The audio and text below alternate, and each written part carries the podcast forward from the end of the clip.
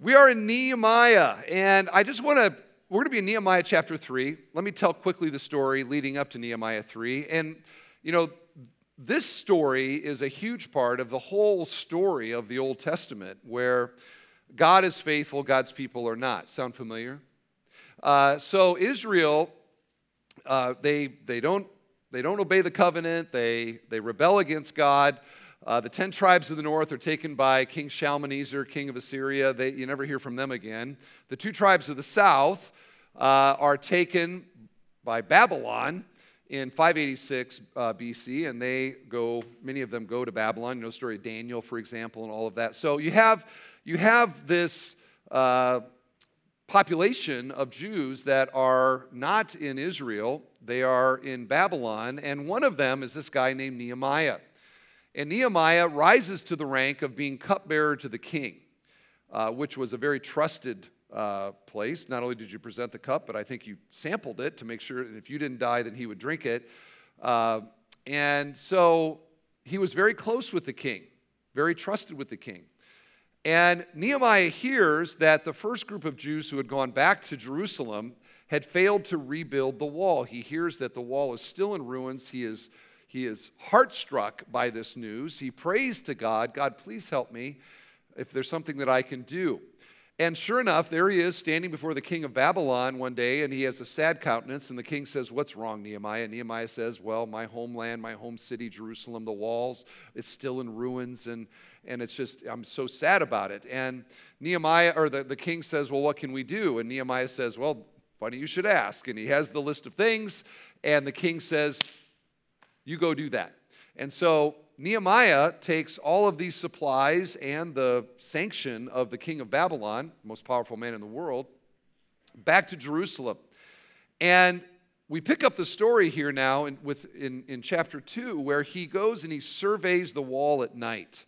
And he sees that indeed it is broken down. The, the city of God is, the wall is, is in terrible condition and uh, because the Babylons had basically sacked Jerusalem and, and, and broken down the walls. And so he says to them uh, in chapter 2, at the end of chapter 2, verse 17, Then I said to them, You see the trouble we are in, how Jerusalem lies in ruins with its gates burned.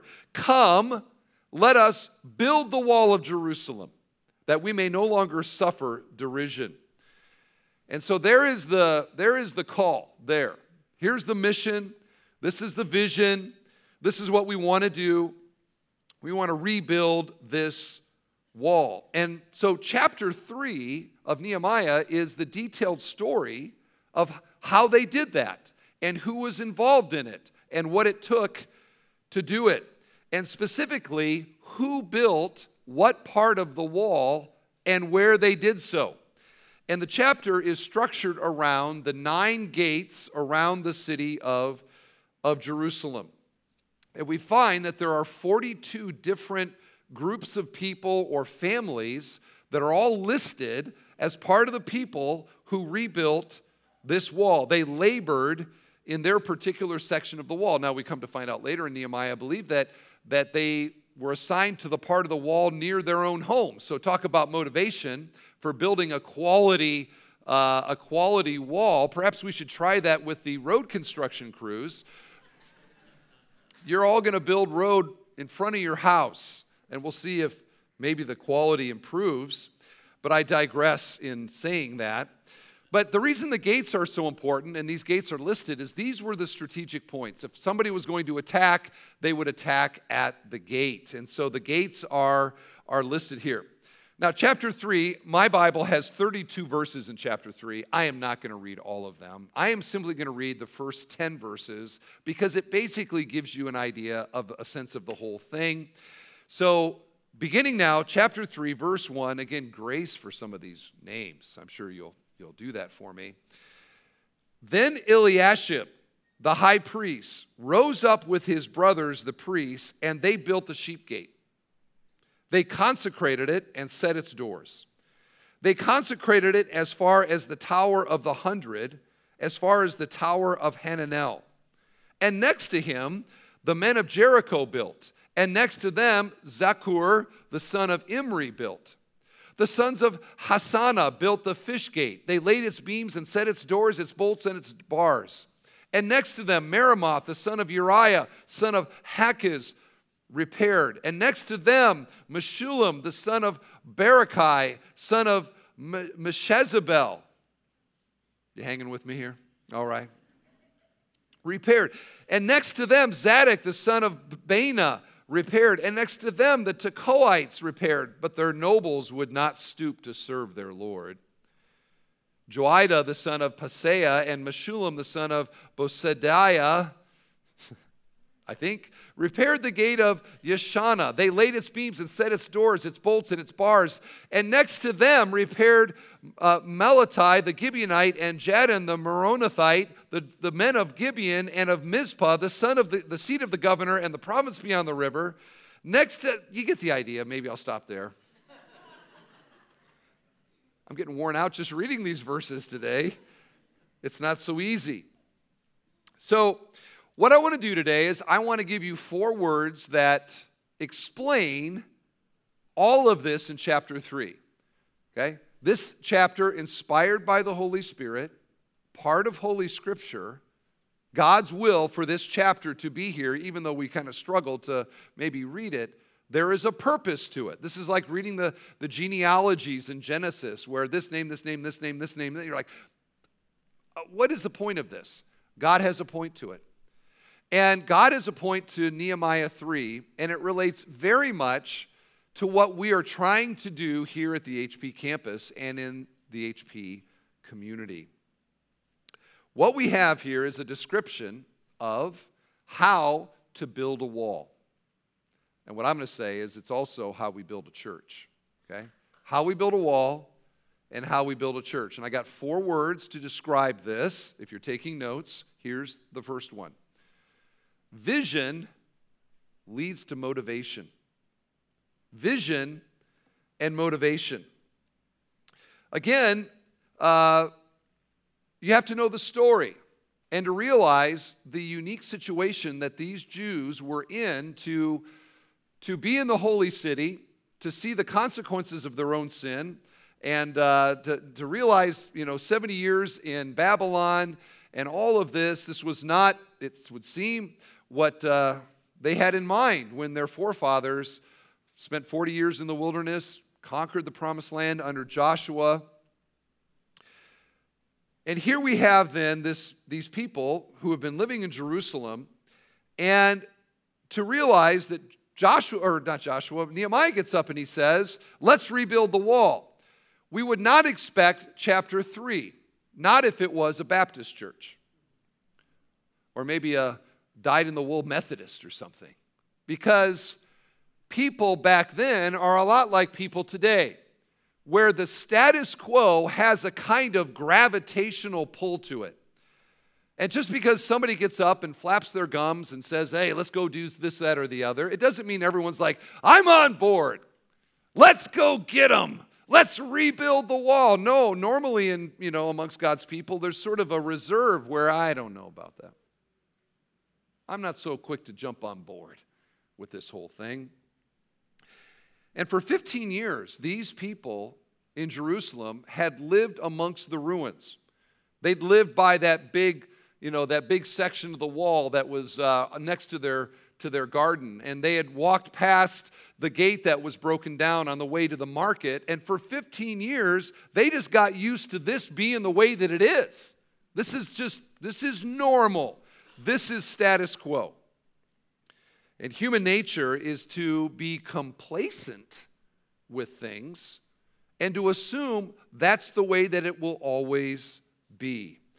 And they had lost vision of why they had gone back from Babylon in the first place. They had lost vision for God's purpose for Jerusalem as that city on a hill. And they began to think things like this We're not strong enough to rebuild these walls. We don't have the resources to rebuild these walls. We don't have the expertise to build these walls.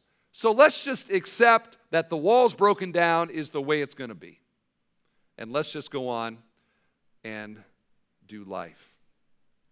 In church world, This is the very famous phrase that God's people like to say this is the way we've always done it. If you've ever served on a committee in any church, you have heard this is the way we've always done it. And when you say that, it's like it's in the Bible that this is the way that we are going to do it. It's how we've always done it. My daddy did it. My grandpa daddy did it this way. And this is the way it's always been. And this is the way it's always going to be. But then Nehemiah shows up on the scene.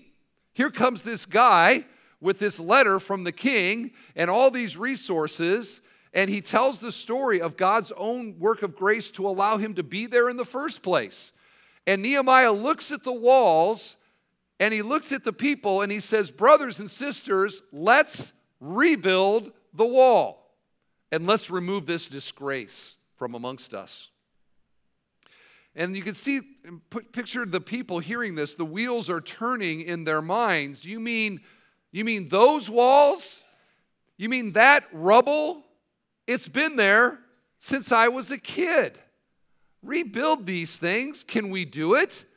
And they looked at Nehemiah and they saw the vision and they saw they heard his testimony and they believed that they could do it. They shared the vision.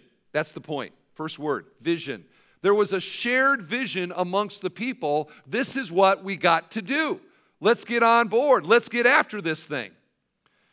And between the lines of the chapter, there is this oil to the whole thing where everybody was on board with the mission and, and with the vision. I think if you could have uh, go back in time and, and uh, as they're, you know, clink, clink, clink, rebuilding the wall and all of that, and ask them, What are you doing? They would say, We are rebuilding the wall to the glory of God. What they didn't say is, you know, we're the priests, we're the Tekoites, you know, we're the this, we're the that. They didn't identify as a clan, not primarily, they didn't identify in their roles in society. They saw themselves as a part of this great vision. And that's what vision does it motivates people to get on board, to invest their own time and talent and treasure, and to be a part of what God is doing. And if they would not have had that shared vision, because there's so much more to this story in Nehemiah and the things that they had to overcome and threats of people running in with swords and cutting them up as they as they rebuilt the wall. I mean, how many of you would have come to church today if we said, you know, bring your weaponry, we think there will be a battle during the service? Some of you would actually get into that probably. You're like, this is the church for me. But I would suspect fear and other human nature things would easily distract us and keep us from getting on board and personally investing in the vision of what we're doing. If vision is this critical, let's ask the question what is the vision around here?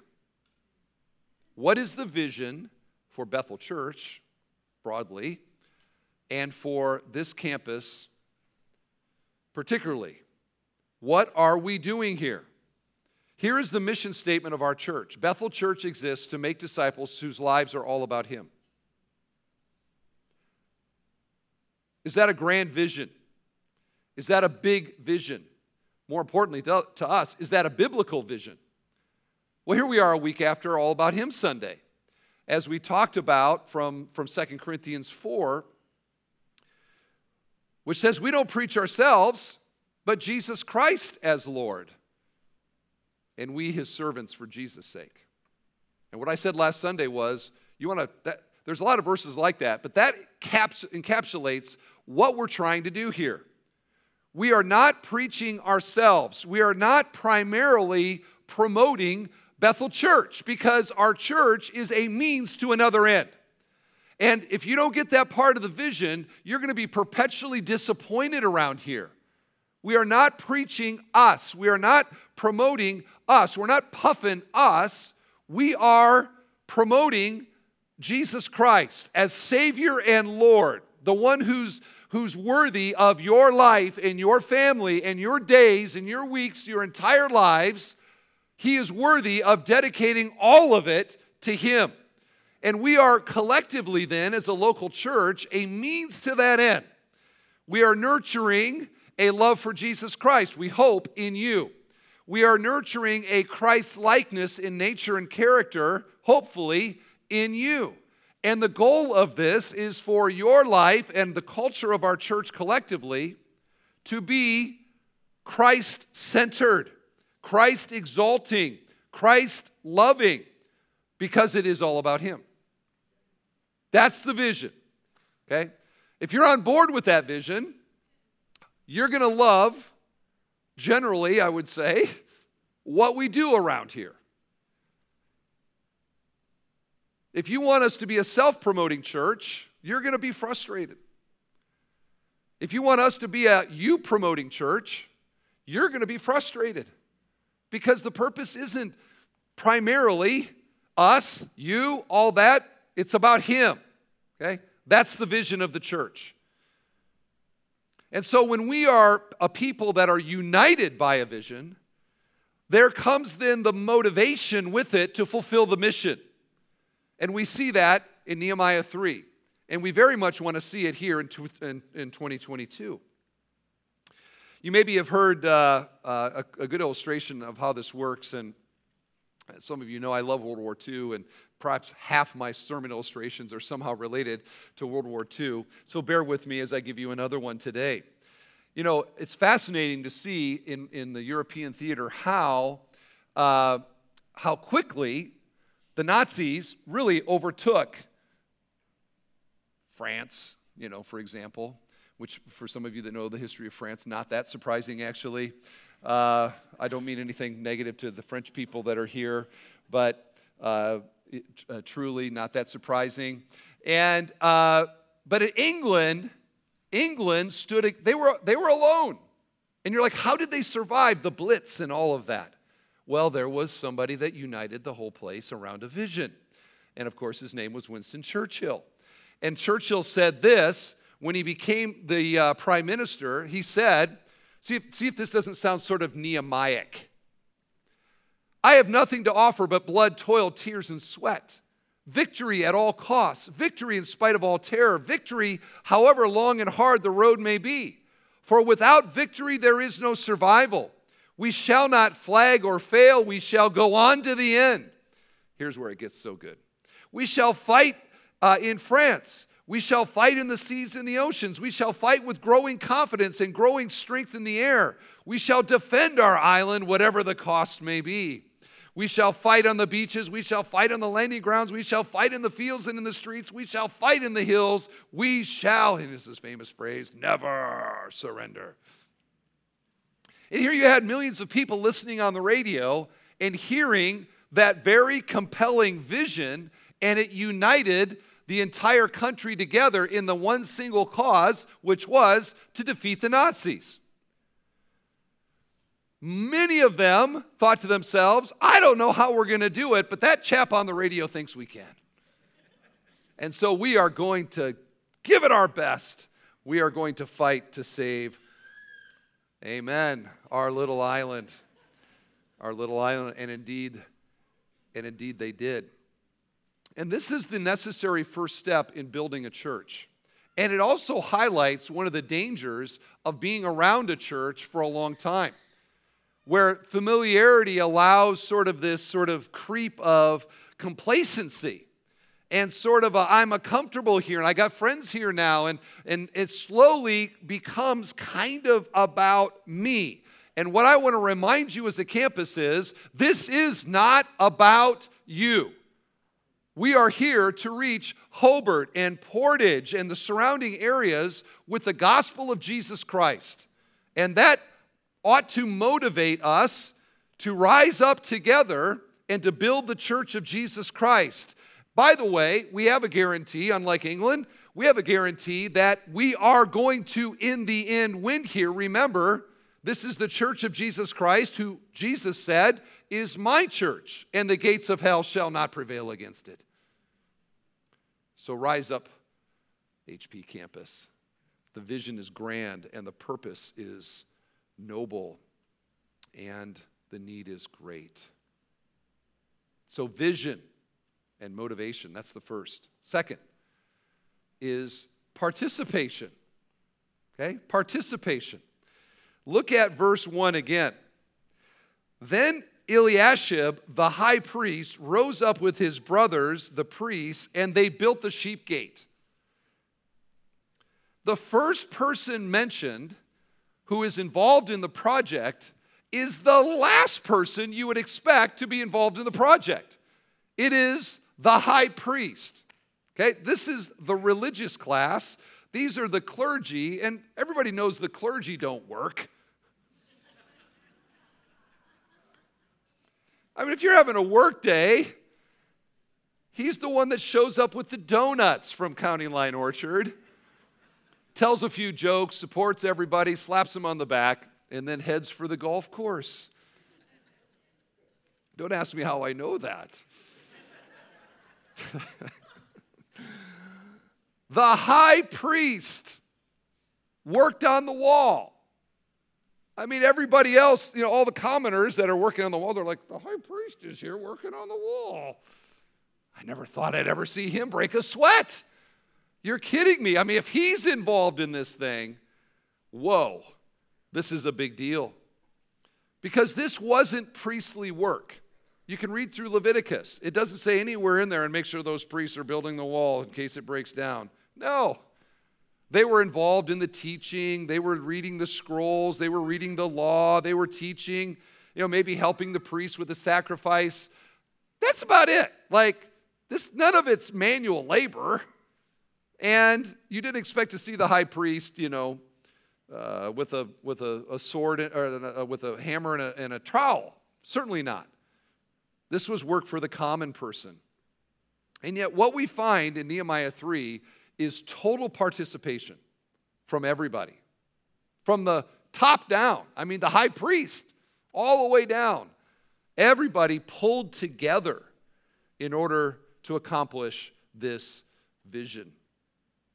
And as you look through the list of people there, you see these odd combinations of people that are working together on the project. So, for example, if you look at verse 8, it says that Uzziel, the goldsmith, is laying bricks. And who is working next to him? Hananiah, the perfume maker. Now, maybe things are different back then, I don't know. But it just seems to me that a goldsmith, you know, kind of person isn't necessarily hanging out a lot with a man who makes perfume. Odd combination. And that's my point. All these sort of normal, kind of human nature sort of things all went out the window we're all pulling together, we're all doing it together. Look at verse 12. Everybody's involved. It says, Shallum, son of Hallohesh, ruler of a half district of Jerusalem, repaired the next section with the help of his daughters. Again, we're surprised to see it's not high priestly work. It probably wasn't viewed in that day as woman's work either. And yet, this guy and his daughters are rebuilding this section of the wall. Now, here's something to realize wherever and whenever God does an extraordinary work, he does it through common people. You read this list, you have the high priest, but pretty much everybody else is the normal hoi polloi of the society, the normal, common, everyday people doing an extraordinary work. And, friends, is this any different than us here today? I mean, if we were just to look around uh, the room here, there's many wonderful people, but no famous people here. There's many uh, godly people, but uh, I don't think there's a billionaire in the room. Who are we? We are normal people. Normal, everyday people. And yet, when you look in the Bible and you look in Nehemiah 3, we are exactly the kind of people that God uses to accomplish his extraordinary work. And why does God use the common people to do it? Because who gets the glory then? Okay? And indeed, it is him. Normal people. Now, I want to show you, though, that not everybody participated. Look at verse 5. The next section was repaired by the men of Tekoa, but their, no, their nobles would not put their shoulders to the work. Ah, let's talk about the Tekoites. Okay, the Tekoites. There apparently was one group of people who, when Nehemiah said, let's rebuild the wall and we're all going to pitch in and do it, there was one group of people who said, not us, not us, these Tekoites. Apparently, they had a problem with pride. There was something about this that was maybe beneath them or that they didn't agree with, so therefore I'm not going to participate. Maybe they didn't like the way that the wall was being built. They didn't, this isn't how you build a wall. If I was in charge, they w- we would be doing this different, and since I'm not in charge, I am going to passively aggressively uh, withhold my participation in protest that this wall is not being done the way that I think it ought to be done. Or maybe they said to themselves, We're the nobles around here, nobody asked us. And since we're the nobles, and since we think it should go with our approval, and you didn't ask us, we're not going to participate. No, we are standing on the sidelines. Maybe they thought, hey, we're nobles and we don't get our hands dirty. This is work that is beneath us. Friends, I want you to realize today that God notices those who participate and those who do not. The Tekoites, famous now for non participation, standing on the sideline, criticizing probably what everybody was trying to do. It reminds me of the, there's a famous story of D.L. Moody where this woman was critical of the way that he did evangelism. And uh, he said, Well, ma'am, my, my doing evangelism poorly is better than your not doing evangelism at all. D.L. Moody could get away with saying something like that. Uh, but there are some people, sadly, many people, in every local church who are a lot like the Tekoites. Okay? They perpetually are on the sideline. They have any number of reasons in their heart that justify them doing so. They're not involved in the Lord's work, and they think it's fine. And I just want to note to you in Scripture, in this project, the Holy Spirit notes who does and notes who doesn't.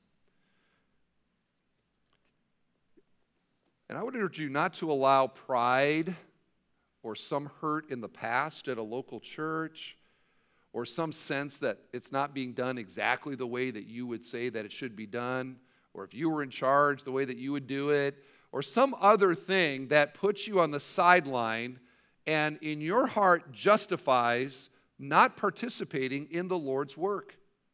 See here in Nehemiah 3. And this is, I think, is a struggle that we have, every congregation does. The famous statement is that 20% of the people do 80% of the work. I don't know what our percentage is, but it's not 100. And that means that there probably are some of you right here, right now, that if I was to say, How are you participating in God's kingdom? How are you working and laboring for the things that God is doing? How are you involved in the campus and the, the ministries here? Yes, I know it's not exactly perfect, and it's not the way if you were in charge, we would do it, blah, blah, blah. But in the end, you know what?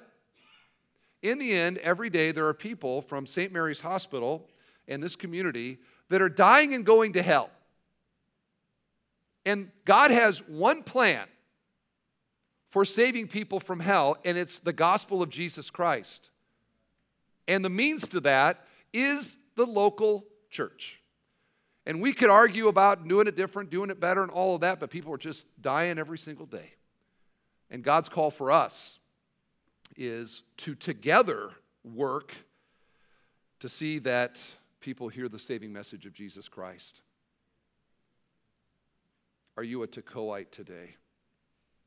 What would it take for you to not be a Tekoite and to find a place on the wall and to get busy?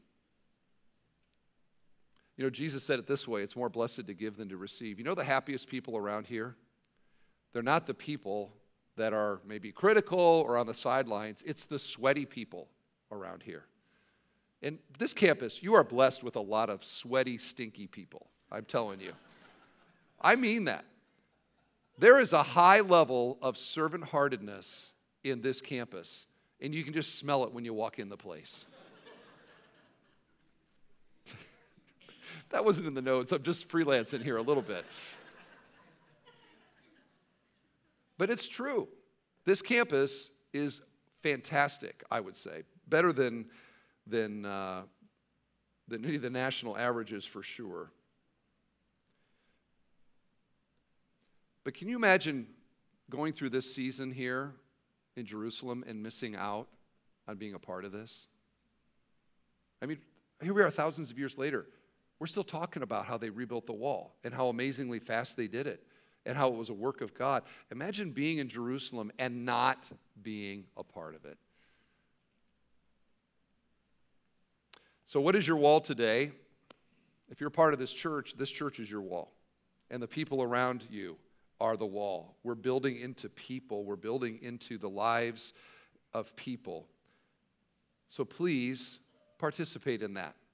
Here it is the fall. It's a great time to get started in a new way, a new, fresh way. How about joining a small group? How about joining one of the ministries? We've had ministry sign, ups the last couple weeks. Do something, okay? Do something. You're like, I don't know where in the wall I should go. Just get on the wall somewhere, okay? Participate. Be a part of what God is doing. Don't be a Tekoite. So, participation is the second word, okay? Vision, participation. Here's number three is cooperation. Okay? If you look at verse 17, uh, uh, let me just read a little bit of this. Again, you'll get the sense of it. After him, the Levites repaired, Rehum, the son of Bani. Next to him, Hashabiah, ruler of the, of the district of Keilah, repaired for his district. After him, their brothers repaired. Uh, verse 19, next to him. Verse 20, after him. Verse 21, after him verse 22, after him. And here's the sense of what I'm getting at is the, the whole chapter reads like next to him, next to him, next to him, next to him, next to him, next to him, all the way around the entire gate. There was this amazing cooperation that was happening amongst the people, many of whom probably up to that point maybe didn't get along, didn't like each other, but it didn't matter. They were all together. In fact, in this one chapter, over 20 times you will find and next to him, and next to him, and beside him. And that is purposeful in the letter. It's giving a sense of the high cotton days that this was for God's people because everybody was cooperating. There was a great sense of unity. Everyone doing his own part, everyone building in front of his house. One person couldn't be lazy because you had this guy down the wall a little bit who was working like crazy. You ever been a, pro- a part of a project like that? Where you know you're you're doing something, and then there, there's this you know these people over there. they're working so hard, and you see how diligent they are, and it inspires you to work even harder. And that's what was going on here. And here's where we find what to do with the little interpersonal annoyances that you always have whenever you're working with other people. Okay? What do you do with it? You just die to it because the mission is so important. The things that you would otherwise, you know, you, you find a group of people, a church, that have lost sense of the vision of the Great Commission and why we're here and what we're doing, there will be a thousand reasons not to like each other. And the more time you spend with each other, the longer the list comes. But when God's people have their eyes on the mission that Jesus has given us, all of these otherwise divisive and interpersonal annoyances, they, they fall so far down the importance level. Why? Because we are doing something together. And what we are doing is so important, we're not going to allow the petty differences to get in the way. If you've ever been a part of church where the petty differences have become so important that people are all rah, rah, rah, with each other, they have lost sight of the vision. Okay? So, how are you doing with that today? How's the campus doing with it? Are you on board with the vision? Are you excited about the mission? Do you have a grand vision of the glory of Jesus Christ and the privilege it is to be under his grace? to understand what it means to be a part of the church, and that God has given you talents and, and, and gifts that He wants you to use in some way that will be a blessing and deeply meaningful to you. To rejoice when we baptize people who are coming, you know, people that are testifying to the grace of God in their life, to rejoice in all these sort of incremental changes uh, that God is doing in, in people's lives. It's wonderful. It's what I love about being a pastor, frankly. Do you have a vision for that? If so, you'll get along fine with people. If not, you probably won't. It takes tremendous teamwork. I got speculating about what happens when uh, you don't have this going on. Mrs. So and so didn't appreciate my such and such. Not like I think she should have. If only these pastors were more fill in the blank. Blah, blah, blah, blah. Okay. That's the sort of thing you hear in a church or amongst people that don't have a vision of the glory of Jesus Christ and the gospel. And as I said earlier, every day, people from this community within a few miles of this location are dying and going to hell forever. And the church is the repository of the gospel that saves. That ought to motivate us, okay? And to be a team and to work together and to cooperate. Fourth and final is this is recognition. Okay, recognition. We see in this chapter that Nehemiah notices the labors, those that labored well. If you look at verse uh, uh, 11, that Jalkiah and Hashub, they repaired their section, and then they went on and repaired another section. That Baruch zealously repaired also, not just his section, but another section. We have the, resi- uh, the residents of Zanoah, wherever that was. They rebuilt the valley gate and another 500 yards. And then we have the men of Tekoa. Apparently, the, the nobles of Tekoa, these were the bad guys, but the men of Tekoa, these were valiant guys. They repair another section as well. And I'm just highlighting here that God notices the little things like this. You might serve Him and think, you know, uh, the church didn't acknowledge me or the leader of the ministry didn't acknowledge me. But I want you to see that in Holy Scripture, that God is acknowledging these efforts and things. And I oftentimes, when I when I, I think of people and talk with people that serve in ministry, I know there are a hundred times that you go beyond any expectation, that you serve, give time and, and effort, and we don't even know that you're doing it. If we did, hopefully we would say thank you or acknowledge it in some way. But in a way, it doesn't matter because God notices all these things. And in the end, that's who we're doing it for anyway, amen? Okay? Is for the Lord. And I love, the, imagine reading the Bible and there was not one acknowledgement of any sort of effort that somebody did for God. We think he doesn't care, he doesn't notice, so why go to the trouble? But it's the opposite of that. We find that he notices that it's not 400 yards that they, they did in addition, they did 500 yards, right down to the number God acknowledges in Scripture. And the Bible tells us that all of us someday are going to stand before the judgment seat of Christ. That all of us are going to give an account of our life to the Lord Jesus. And this is not a judgment of like heaven or hell, okay? That's known as the great white throne judgment. This is a judgment where he is going to evaluate and reward us for the quality of our service to him in our life. And all of these sacrifices and all of these givings and all of these servings, they will be recognized by Jesus. They will be commended by Him. They will be rewarded by Him. Those that are lazy and uninvolved will receive nothing. And that may depress you, but I'm wanting to encourage you you're not dead yet. You have an opportunity today to serve and to steward this day to steward this morning, as the service concludes, the opportunity to encourage and to serve God's people. All of this is an opportunity for you to use this one life that God has given you, this one cause, and to know that I will stand before God and give an account. Imagine from these individuals Baruch, well done, faithful servant. Hashub, well done, faithful servant. Nehemiah, well done, faithful servant. Jesus is a rewarder of those who faithfully serve him, and he stands ready to do so for the faithfulness of our labors to him. And so, my encouragement today, HB Campus, is let's share the vision. Let's get on board with the vision. Let's allow that vision to be motivation for us.